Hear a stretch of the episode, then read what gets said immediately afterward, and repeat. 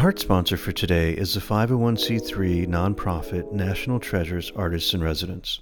We are supporting them by offering an audience requested masterclass on business plan writing. Over 30 days, you will receive daily emails with micro tasks broken down over the month that will give you a complete plan. This will help you assemble your ideas, communicate your concept to others, and raise capital. Participants will be eligible for prizes that will help you polish your plan to optimize success. Visit achievepodcast.com forward slash business plans with an S to register. Our mind sponsor for today is Modern Career. The Modern Career podcast, coaching, and workshops enable you to navigate your career in an ever changing world and help you live your full potential. Mary Humiston, a former Chief Human Resource Officer of Rolls Royce, shares insider tips, including insights from leaders and executives from all over the world. Leverage their expertise. They can help you build resilience, overcome obstacles, and feel more fulfilled every day. Visit modern career.com right now to schedule a session with one of their experienced coaches, and if you use code ACHIEVE20, you'll get 20% off. On this episode, we have Joanne Klonowski. Joanne was born and raised in Cleveland, Ohio. She began her career in finance and, through a referral by a friend, worked in the accounting department of the PGA Championships when it was hosted in Detroit and Cleveland. That launched a luminous career in sports and sports team management. She has worked with such franchises as the Cleveland Indians, the Cleveland Cavaliers, and LA Galaxy. She has established records in ticket sales for leading events such as the 1994 World Cup and the 1999 Women's World Cup. She was also vice president for the Special Olympics hosted in Los Angeles in 2015. She now teaches and does business development for Quint Events, which arranges premier sports and entertainment experiences at such events as the Super Bowl, Kentucky Derby, and Formula One. Joanne, thank you so much for joining us on our show. Thank you so much for inviting me. I look forward to the conversation as do I. I've been looking forward to this for for some time. Um, so uh, I love to just dive into uh, the history. Um, I understand you're a native of Cleveland, Ohio. Is that correct? I am. I um, I originally, um, as a female at the time that I was growing up, you typically weren't going to make it into a high end, you know, break the glass ceiling kind of position. So you would be a nurse, you might be um, a support staff of some nature. So I decided I wanted to be a CPA. So I went to college in finance. And as luck would have it, I met a lovely lady. Um, I was going to school at night and I was a secretary during the day and I used to have lunch with her. She was in my building and she did headhunting she said the PGA championship is coming to Cleveland and they need mm. somebody for general office and to do accounting. So that's wow. how I was hired there. And from oh, there, uh, I had met, I actually had applied because the PGA moves every year. So yeah. I would have to move, and I wasn't interested in moving. Right. But I did work on two of them, one in Detroit and one in Cleveland. Got you. And, now, was this while you were at uh, Marshall Mortgage, which I understand was your uh, first No, job? I was at, boy, you're good. I was at Midland Ross. Okay. All right. Well, just a little bit more uh, on, on, your background before we jump into your career. Uh, I'm just curious, how many generations has your family been in Cleveland? Um, I am second generation. My okay. grandparents are all from Poland. Okay. Um, and my parents uh, spoke fluent Polish. Of course, I oh, didn't. Wow. Okay. They wanted to keep secret when they were talking, so they used Polish. And my brother and I couldn't hear it, understand a thing. So Got no, we never okay. learned a couple words here and there. Sure. But Is it a, a younger brother? I have a younger brother. Okay. Uh, great parents. We had a fabulous upbringing. Hmm. Um, mm. Very dedicated parents. We had a great childhood, both of us. That's great. And um, went to um, South High School, um, a public school, originally two Catholic schools at the beginning. And then I set out looking for a position, looking for a job. Yeah. And fantastic. ended up at Marshall Mortgage. Then I went on to Midland Ross. And there was a particular man there that sent me to night school. And that's how I started my college. Fantastic. So I finished now, about, go ahead. No, no, please. go ahead. No, I finished about two years in finance and then okay. went on to work for the PGA championships. Amazing. Now, had you been an athlete growing up? A little bit. I was a very good baseball player. I played some oh. basketball, but look, white Polish women can't jump, so I wasn't so good in basketball. Not okay. at all. Okay, baseball. fantastic. And we played Good. tag football in my neighborhood, and that's about it. Yeah. But I wasn't, yeah. sports wasn't something that I um, wanted to do in my career. It's the way that my career tended to go. Okay. Fantastic. Yeah. Well, I mean, these are skills that you could apply in a number of settings. And, and, in fact, we'll get to this, but I love how you've come full circle back in finance. You're on the, the board of Premier yes. Credit. So that's uh, that's fantastic. But um, amazing, this woman, um, friend of yours, who introduced you to the PGA and kind of took off it from there. The course of my life entirely, entirely. Yeah. People really um, well, and, and it's also the man at um, Midland Ross who sent me to school um, to uh, study finance. Makes a big yeah. difference. People are like stepping stones in your life to take you on to the next uh, the next step. Um, and networking has been absolutely critical. Every single position I've had has to do with somebody I knew that referred me. Yeah, so okay. it's reputation. There's nothing like it. Got you. Yeah, no, absolutely. I'm just curious that uh, love of baseball from your youth, is that how the Cleveland Indians uh, job came to be? Well, that's an interesting one. I was working for the Cavaliers, Cleveland Cavaliers. Okay, and a new owner came in by the name of Ted Stepien, and he wiped out the office. But the board members from the Cavaliers were also board members at the um, Cleveland Indians. So they okay. referred me there, okay. which was extremely unusual. The man that uh, ran the operation, uh, the president was a man named Gabe Paul. Um, his daughter actually came into my office one day and said, I came in to see that you're really a female because I can't believe that my dad hired a woman. Wow. Amazing. And I'm so thrilled. That's now, I had an interesting situation when I was with the Cleveland Indians. Um, Gabe Paul named me to head up the NBA, the NBA, the Major League Baseball All Star Game. Right in 1981. Right. The league wasn't director. real happy about that because they had oh. named a woman. Right. But in any event, I um, I would periodically have meetings with. We had different people that headed up different parts of the All Star game. Somebody, uh, a leader in town, headed up finance, somebody headed up hospitality, another one, uh, transportation, so on and so forth. You typically do that type of thing to involve the entire community. Yeah, makes sense. So we were going to this club for our luncheon meeting.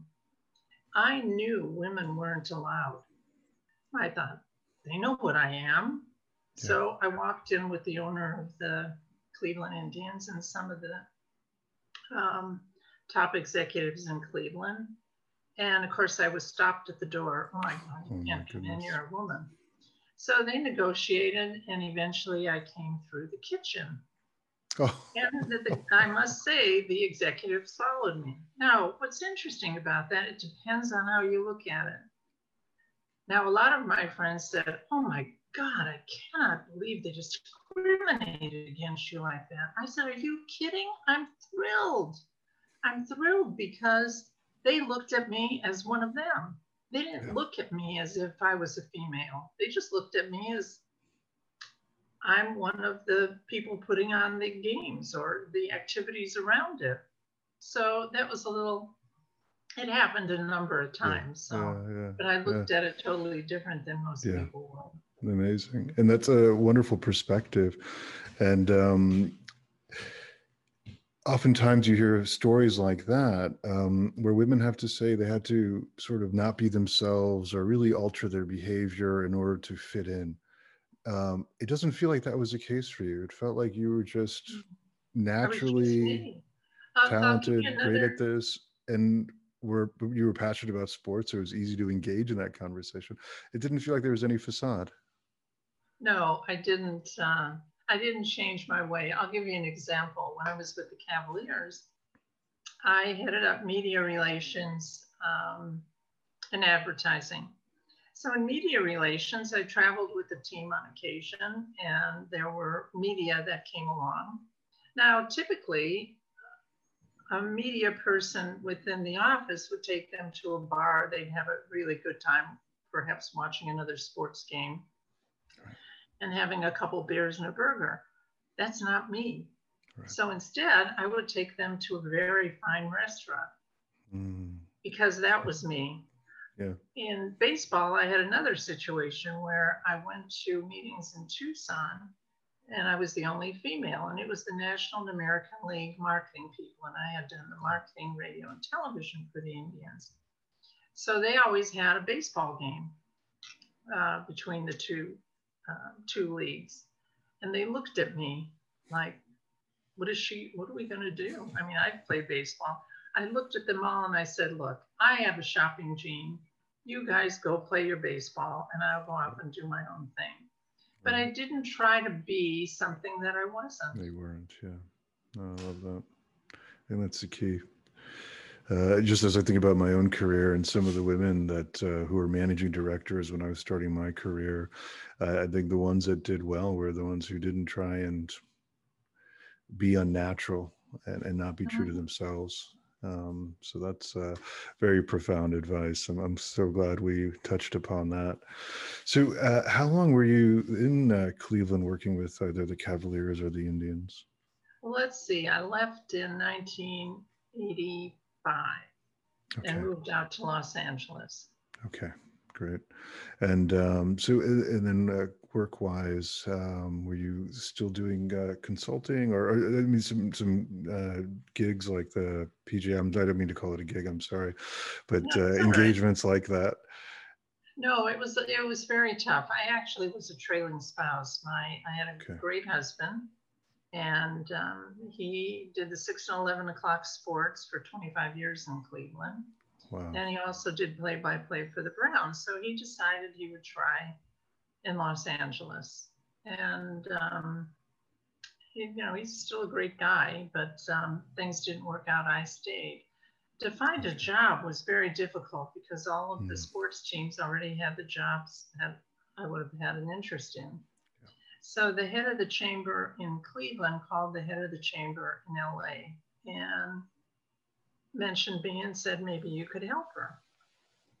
And he mentioned it to his board, and one of the board members, um, who used to be head of Avis Rent-A-Car, knew a man by the name of Ted Bonda, who at that time was heading up the Cleveland Indians. He called him up, and Ted said great things, and he hired me. It was my only corporate job. It Oh, was okay. with a company called Tycor Okay. uh, terrific job. I really loved it. The difference was in in sports when a game starts, it starts at 7:05. It doesn't matter if you've sold all the tickets. It doesn't matter. Nothing matters. The game starts at 7:05.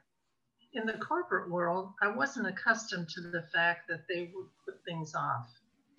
No, we don't have to close that deal today. We'll do it tomorrow or we'll do it next week. So that was a little bit of an adjustment for me, Yeah. but a nice adjustment. I didn't have to put on the pressure. But then the the company was sold, so um, I was not the surviving company, so I was out again. Okay. Is this when the um, uh, so the Grammy Awards came up? Um, Once let's see, was that right after that? I've had so many jobs, I don't remember. I have it down as happening in '93, but I imagine there were some steps that led to it.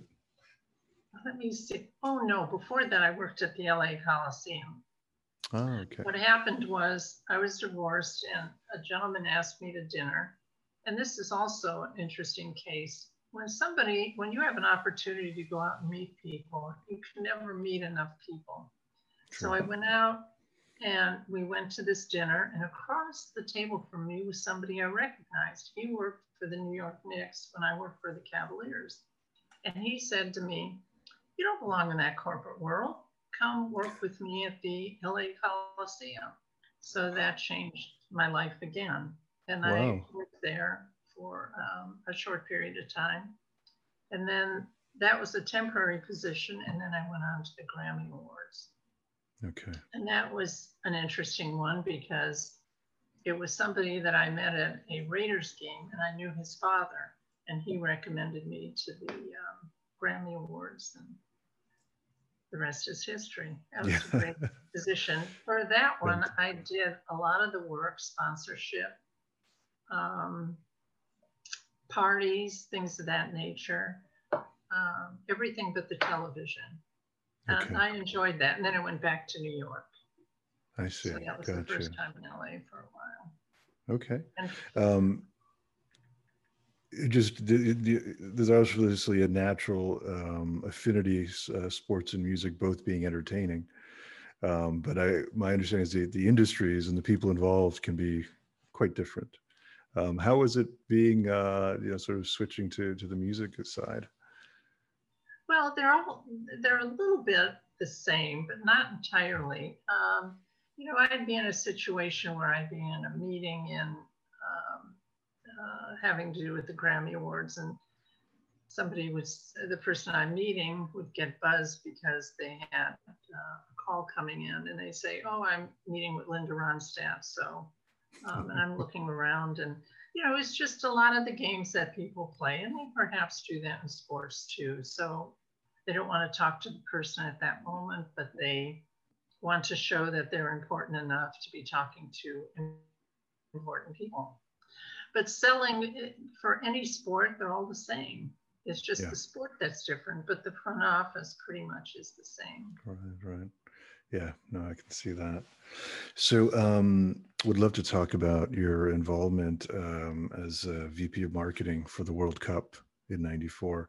Um, for you know, just it being an amazing position to have, uh, but also personally, I'm a big soccer fan. Uh, having uh-huh. been born in Germany, um, came to the states when I was young, but uh, they've been my team uh, ever since. And um, recently had the chance to meet uh, or speak with Dr. Bert Mandelbaum, whom you might know.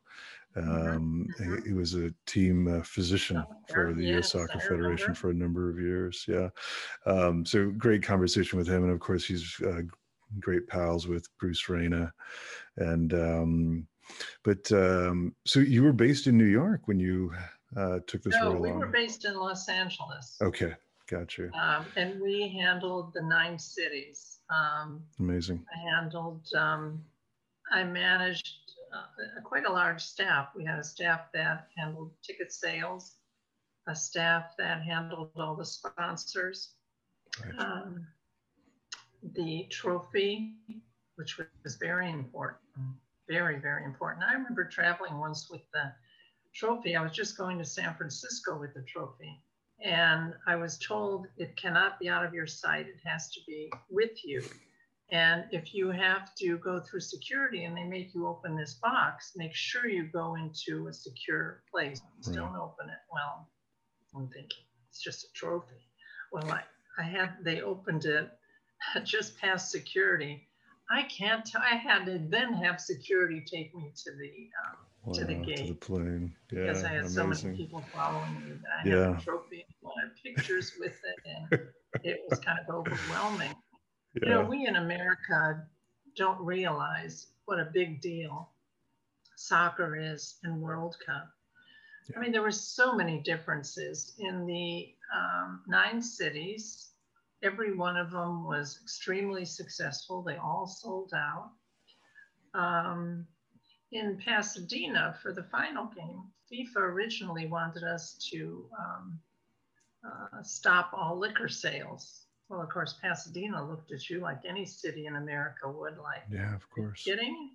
Yeah. Because in uh, the other countries, they have difficulty with people drinking, and we also sure. sold liquor within the stadium. The other thing was we wanted to do. They don't have halftime in soccer. And we wanted to have some kind of entertainment. So we decided to do it beforehand. But FIFA was very concerned about the damage to the field. And there was a Mm. game at the Rose Bowl, Dallas, um, I, I think it was against Buffalo, a Super Bowl game, and Michael Jackson performed. And of course, all this stuff was moved onto the field. Oh, yeah. and yeah, nothing happened to the field. So then they allowed us okay. to do Wow. before entertainment. Yeah. Well, it was a wildly successful tournament. You sold Yes. over a million tickets more than any prior Yes. World Cup, which Yes. was uh, superb. And it really, I mean, it um, it helped kick off MLS uh, in the U.S. Yes.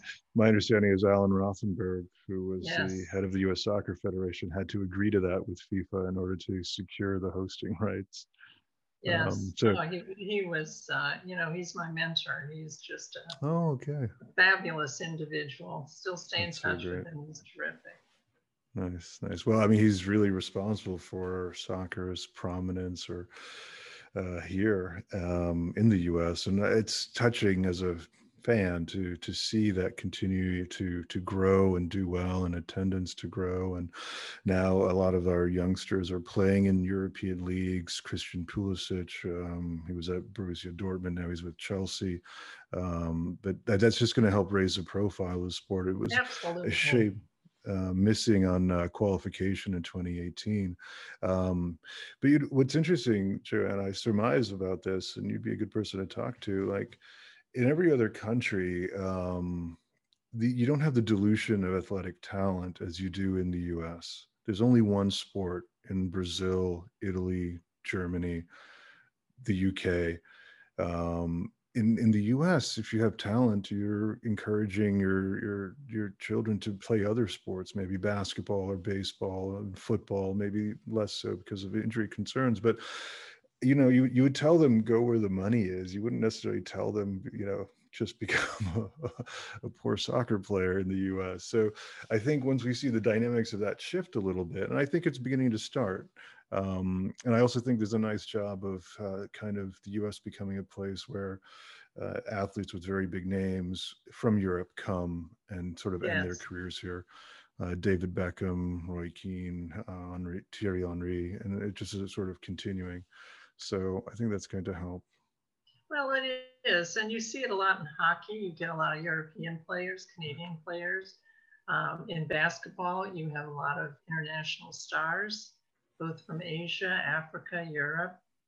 So it is changing a great deal. And for soccer, the same thing. Gotcha. Yeah, absolutely. And then I enjoyed um, uh, my time with the Galaxy. Uh, we sold out the Rose Bowl, I think, three times, right, which is absolutely incredible. yeah. Um, Which years were, was that, Joanne? That you were oh, with Galaxy? see. The Galaxy was, let's see, World Cup was 94, uh, 96. Okay, so right, right It its the launch. first year of operation. I was Yeah. working in Atlanta. I was um, working on the um, Oh, Paralympics, for Paralympics, the right. And actually, Alan Rothenberg called me and said we needed help in Los Angeles and would I be interested in coming back? So I did. Nice. That's And great. it was very successful. Yeah, wonderful. And I believe Phil Anschutz was involved with uh, funding He for was MLS. after. okay? He bought Okay. the team after I left. Then I went on to Long Beach and I was president or CEO of the Ice Dogs. Minor league Ah, yeah. team. That's right. Right, right. And then the team was sold to Anschutz. Okay, gotcha. And so um, you mentioned um, going back to New York. Was that um, after you were at LA Galaxy or after Long Beach and the ice hockey team? I didn't go back to New York. Oh, sorry. Okay, misheard that. No, I was only back. In fact, I wasn't in New York. The only time I went back to New York is I went there once uh, for the Grammy Awards. We had a Ah, meeting right, with okay. the record industry people, but Gotcha. after that, no. So you've been uh, a dedicated Angelino. Yeah, I have. yeah, yeah. Nice Well, and- It is. It's very comfortable. I've a similar story. I mean, born in Germany, but came to the States when I was young, grew up on the East Coast, came out to LA 20 years ago, and now it's home. Uh, my children have been born here. I've gotten settled here. So now they're going to school here. So uh, it's no reason to uproot. And uh, the weather is very hard to argue with. oh, you're absolutely right. I talked to my brother back in Cleveland, and it's uh, it's chilly. Yeah, yeah, that's right. Yeah. Well, it was interesting when you talked about sports jobs here being so um, uh, tough to get. Um, we we saw a similar thing in the private equity industry, and what it dawned on us after a while is that it's it's lifestyle based. Like even if there might be an interesting opportunity elsewhere people are really want to stay in los angeles. And so yes. they will th- there's not a lot of turnover. No there isn't. And i often um, tell a lot of uh, students that there are other opportunities in sports that aren't directly sports for instance mm. you could work for a credit card company that's affiliated with a sports team. You can work with a tent company that constantly uh, puts hospitality together for events. Right. You can work for a beer company. You can work for a lot of kind of outskirts kind of uh, corporations that are involved in sports. You can work for a shoe company, Nike, Right. Adidas or Adidas, as you would exactly. say. Exactly. Right. well, and I have a good friend who um, spent 10 years at Red Bull and the entire uh-huh. time he was uh, interacting with elite athletes and exactly. uh, come yeah exactly. so yeah it's uh, there certainly are ways to be involved in sports without working specifically for a franchise or a team right um, well you had several different roles and um, kind of from that period i, I noted in 99 uh, you were with uh, an xfl team la Xtreme yes i love that it was terrific yeah. we were also the most successful team and nice. um, uh, you know it was terrific. It was probably a little bit um, off the charts in some of the things that we did, but uh, it was unfortunate it wasn't a minor league team of the NFL because a lot of our players from not only our team but the other teams went to the NFL. Okay. And um, but we had a very good year. I really enjoyed it. John McKay was our general manager. Um, it had a, it was a it was a terrific position. Nice. Oh, that's so great. Um, you also did some business development work with it. it looked like a few different um, entities that might have been under a same umbrella, or maybe um, there was some relation there where it was the uh, men's, women's Gold Cup, uh, Tour of Roses, a rugby oh, yes. outfit. You know, at some point, trying to see, I'll look at my cheat sheet too. Um, the it's interesting because you can never meet enough people and your reputation is everything. On occasion, somebody that works for you, um, if you treat people fairly, they hire you. Yeah. It was a lady who worked for the Tournament of Roses, and she hired me to handle nice. their hospitality. For the Gold Cup soccer, we did both men's and women's. Um, oh, this is the CONCACAF tournament. Exactly. Okay, now I'm with you. The head of the Rose Bowl, who I had worked with at World Cup, um, referred me to the people that were putting on the Gold Cup. Wow. And so I worked for them for a couple of years. And of course, that went off. Then there was, I had also, uh, I headed up the Paralympics for um, the Olympics in Salt Lake and a gentleman that I worked with there referred me to the people that were doing um, uh, high-end ticketing for Pantages Theater for the producers. So that's how I ended up working for the producers, which is a little different. But again, all the sports entertainment are in the front office are typically the same. It's just what goes on on the field or in the theater that's a little bit different but the sponsor sales, the marketing, um, of course, the big thing that has changed is social media, and um, right. that has made a big impact on sales yeah, and the no, internet. Absolutely. In '94, we had very limited um, uh, resources as far as computer, but by the time '99 came, we did everything on computer. Yeah, just three five years. So right, it's changed right. Yeah, it has.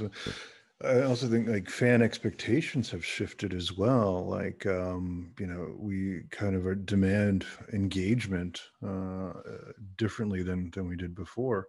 Um, you know, we would expect press conferences or access to them or one-on-one interaction with uh, with players. It, um, I mean, it can be both good and bad uh, in terms of uh, just managing it. Um, but I mean, do you see it as another source of revenue? Has it been positive in that way? The biggest source, the biggest change in the revenue has come through um, sale of tickets, for instance. Mm-hmm. Of course, TV revenue still does wonders for sports. But if you just get down to the person that goes to a game, there was a time that we had, uh, way back when, when you didn't have computers, you had maybe five different ticket programs. Now teams have up to 80. And the reason is mm-hmm. they changed it with an algorithm. For instance, if a game is going to be really hot against a, a big team, they'll ch- charge more on that day. Um, and so it's changed completely. Yeah, yeah, it used to be that you couldn't put somebody next to another person and have paid a totally different price. But you see it in airlines, you see it on hotels, and now you see it in ticket sales. Wow. It changes depending on the game that you want to go to, the time you want to go to, all of those kinds of things. I mean, to go from five to 80, it's really incredible. Yeah, no, the management of that is uh, so much more well, and the other thing, the other thing that has changed is um, what we did in, excuse me, in, um, excuse me, in World Cup is we had hospitality packages. So what you did was you took the ticket and you added some, you maybe gave them a better seat, you gave them some other perks. They were able to go into a hospitality venue. Um, and they love to wear a lanyard to say they're important. People love it to walk around with something that says VIP. They just love yes, it. All access pass. Absolutely, they love it. so you do those, and you, um, you know, you're giving them value, but they're paying yes, a lot right. more. Yeah, yeah.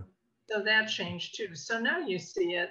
Um, later on, and now it stopped because of the pandemic, Quint Events, um, actually, it was a man I worked with at World Cup, and they do all hospitality packages for all sorts of different event, different events, Formula One, um, Kentucky Derby, Masters, a lot of different. Yeah, I saw the NBA All Star Game, Super Bowl. Yeah, it's pretty expansive. Yeah. yeah. Now, was Quint Events a group that you had started, or it was a group you had no, joined? No, I didn't. The okay. gentleman I worked with at World Cup started it with another right. individual. Okay. They started it actually for one of the Super Bowls in um, Florida, and then it continued. They became a partner of the NFL, and from there they were able to um, secure a lot of other um, companies, sports events to uh, uh, be involved in their ticketing program. It works very well. Yeah, oh, fantastic.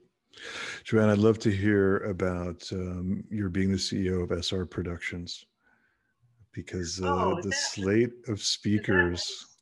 That was, yeah, that was terrific. Was actually, phenomenal. The person that um, actually owned that operation was Alan Rothenberg. Oh, okay. Yes. Nice. That was his, that was his Your mentor. Uh, SR Productions. That's the R, Rothenberg. And he brought me in to head that up. Um, we had another individual, Dan Savage, his partner, that booked all the talent. Mm. And um, so we, for that, we had sponsors and we also did a lot of work at ticket sales. Sure, and, I bet. Well, great speakers. It was really terrific. Oh, am... And then one partner dropped out, and then we closed the operation. Oh, okay, was, gotcha. Um, it was well, fascinating I mean, seeing all those individuals. That's what I was just going to ask you about. As CEO, you must have had a chance to meet uh, Bill Clinton and Bush Senior, Maya Angelou. Um, You just well, you have all, this they were all just so charming. I mean, Bill Clinton holds your hands, looks you right in the eye.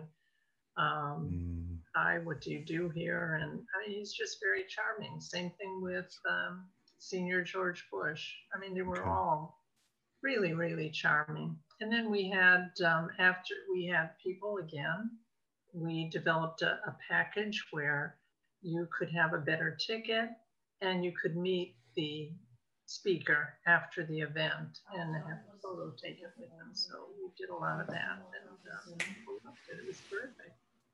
nice. Enjoyed it very much. I enjoyed that position. Yeah, yeah, so great. Almost a shame that one of the partners left. It had to shut, shut it down. So, um, I mean, uh, SR Productions uh, sort of shut down around 2007, um, and you had already started your teaching, some of your teaching roles at that point, I believe. Well, I start. I actually started the teaching at um, let's see, when I was with the Ice Dogs. There was Oh, a, okay. a gentleman that I had known for I mean ages, a man named Bill Shumard, who was with the Dodgers when I was with the Indians, and um, we reconnected because he headed up um, athletics at Cal State Long Beach. He then left and headed up uh, Special Olympics for Southern California. But in the interim, he developed this program uh, for sports management for a master's program. And he asked me to be on the board. And so I've been on the board ever since. And I also um, was an adjunct professor at um, San Francisco, uh, Right. University of San Francisco for a period of time. Right, right. They And, one county annex. right. And also at USC? Um, I did some speaking at USC to some college graduates or their master's program, but I wasn't on staff or that wasn't a constant. Okay. And so uh, your work as the advisory board member at Cal State Long Beach, you're uh, sort of deciding on curriculum. Um, uh, but are you teaching as well? I do um, uh, lecture on occasion. I, Okay. Well, I lecture every semester. Uh, Nice. one of the uh, one of the teachers will call me in to lecture. It's not quite as good on Zoom, but in person, really very nice. Oh. And oftentimes they'll send students to me to talk about um, different opportunities they may have. And the thing that I tell them the most is nothing is as important as your reputation. It's how I go from job to job. And you cannot meet enough people. You can't. You never know where your next opportunity is. But if you sit at home, it's not going to happen. Of course, these days it's very difficult, but Yeah, no, absolutely. Yeah. Um, and uh, are you still involved with uh, Quint events? Yes, uh-huh. Quintevents does the high-end hospitality packages. And So you're still um, active there. They're sold, well, not right now because of the pandemic. There aren't any events. Yeah. There are no events, but we do it internationally. Um, You know, I might have somebody with the NFL, uh, somebody interested in a Super Bowl ticket and they're from Australia. They might be from Oh. Germany. It could be from anywhere. So uh, it's a worldwide event. yeah. The difference in um, US events as to international events, and you've probably seen this, is in the US, we don't care who the quarterback is for the Super Bowl. We just have to be there. You have to be part of it. Yeah, yeah. On the international stage, it's a lot more important. They're a lot more astute as to who's playing and who's the goalie and so on. But in the Absolutely, yeah. You're just interested in the social part of I've been to that game. Yeah, yeah, and, and oftentimes it's uh, whether it's Champions League or World Cup or European Cup. It's um, if your team is in it, then of course your interest level is through the roof, um, and there are uh, block blocks of tickets that are are sold to just enthusiasts who say, you know, I just want to be there.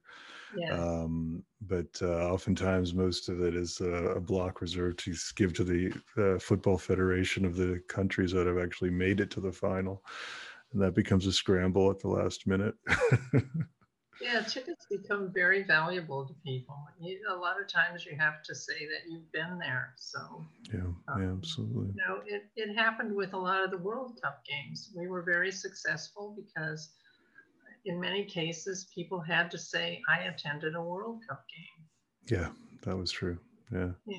And then, you know, we, um, I think FIFA was very fascinated when they came to the game I think it was again Dallas and Buffalo, the Super Bowl game, that somebody from different teams could sit next to each other Oh. and they oh. didn't have to separate them. And then, of course, what we do if somebody makes a goal, we stand up like this, we're happy.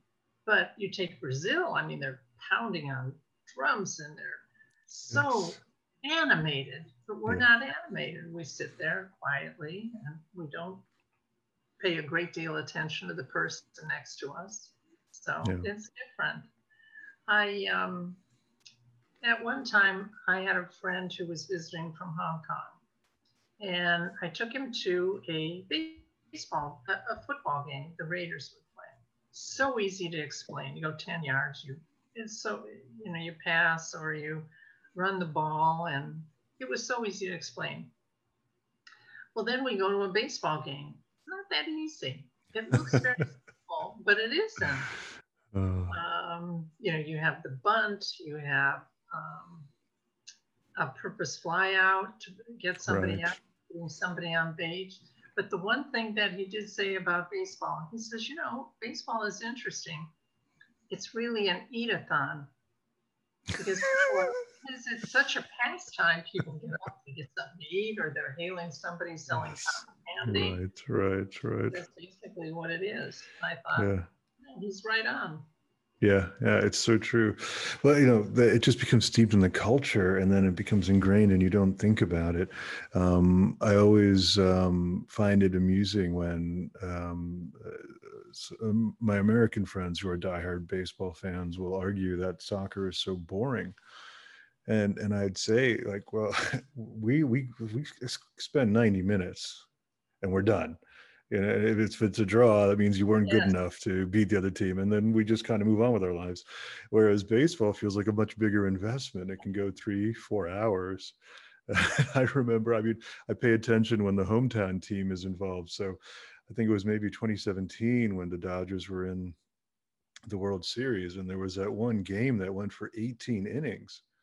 And I'm texting my friend saying we could have finished three soccer matches in the same time frame. Oh, you're right. I mean, it's it's it's just it's really fast, and you have to pay attention. In Yeah. baseball, you could come back and get kind of caught up. Football too. Football takes Yeah. a little bit, but baseball is. Of all the different teams that I work for, the easiest one, I shouldn't say this, is football because they have one game a week Oh, yeah. baseball was incredibly tedious. So just what you're saying, you have a game every single day. Um, you have a home stretch. So you're home, you might be home for 10 days. Hmm. And I mean, you're there from nine in the morning until the end of the day when the baseball game ends. And heaven forbids you, you go into extra innings. Oh, For somebody living in. Cleveland or anybody on the East Coast, you really, the only nice time of the year is the summer. And in baseball, you're spending your entire summer at the ballpark. Wow. Yeah. And uh, basketball, not so much. Baseball, you when you travel with the team, you Sure. do get to know the city. In basketball, I don't know how these players remember where they are. I mean, they're there one night in San Diego, the next night they're in San Francisco, another one in Los Angeles. I mean, they get up. I don't know how they know where they are. Um, so it's much, much different. yeah. Do you miss uh, that team environment, team management environment? Yeah, I do. I really Mm. enjoyed it. I mean, I'm re- I can say I'm really good at it. It's my only braggadocious item. I'm really good at front office. Um, I've done so much of it that um, I know a great deal to do to make a team successful. Yeah. So I yeah. do, I do miss it. No, thanks for sharing that. You know, in another interview, uh, Joanne, you talked about how the best learning experience is actually when you're with a basement team. And oh my gosh, yes. There's no question. You know, so many students will say, gee, I'd like to work for the Lakers. I said, but you won't learn anything. mm, To learn marketing, for instance, with the Cleveland Indians, they were always in the basement, always in the basement. And our deal was to get a million paid patrons per year, wow. even being in the basement. I mean, we would do things like um, we had a man by the name of Jay Cochrane walk across the stadium without a net on a tight wire. Well, they weren't there to see him see baseball. They really were there to see this guy if he was going to fall. Of course, he didn't. Wow. Then we would bring in the Beach Boys after a game. We would bring in the San Diego Chicken, who was Ted Giannoulas, who um, did a fabulous job on uh, in between innings. He would come out and kick dirt in the umpire's face and things of that nature. He was great fun and um, did a lot of things in order to bring people into the stadium. It's a lot of work when you have Yeah. a team that isn't winning. When the team is winning, it's it's really easy. Yeah. I mean, selling any kind of tickets, you develop, um, you try to develop a lot of fan clubs. You discount some tickets. You do everything you can to bring people in. Yes, that's a very good point. Yeah, yeah. Oh, that's fascinating. Um, I just was reminded of the movie Major League, um, which I think came out in the late '80s. Were you have did you have overlap, or did they interact with the franchise much in the filming of that? No, they didn't. I don't know if I was there at that time. I don't remember. But yeah, that was a really, really good film. Um, I think they exaggerated some of it, but not entirely. Okay. Um, you know, here's it was also in a Kevin Costner movie, and there was something um, very profound that he said, and it was if you're a player that is extremely popular and you're doing very well and you never change your socks, everybody thinks that's really terrific. Wow, everybody will talk about it. But if you're a player that isn't important and you're just down in the ranks and you don't change your socks, they'll tell you what a terrible person you are because you don't smell so good. But it really is different. I mean, you can, if you're very successful, you can do a lot of different things that you can't otherwise. Hmm. But um, I did have one athlete. Um, if somebody were to ask me, my very, very favorite athlete, it was um, Muhammad Ali. Oh, I promoted a heavyweight title fight. Wow. And, and my father was a big um, fight fan. Okay. So, because I was promoting the fight, we had a training session and I'd invite the media. And so I brought my father, took advantage of this. So I introduced him to Ali.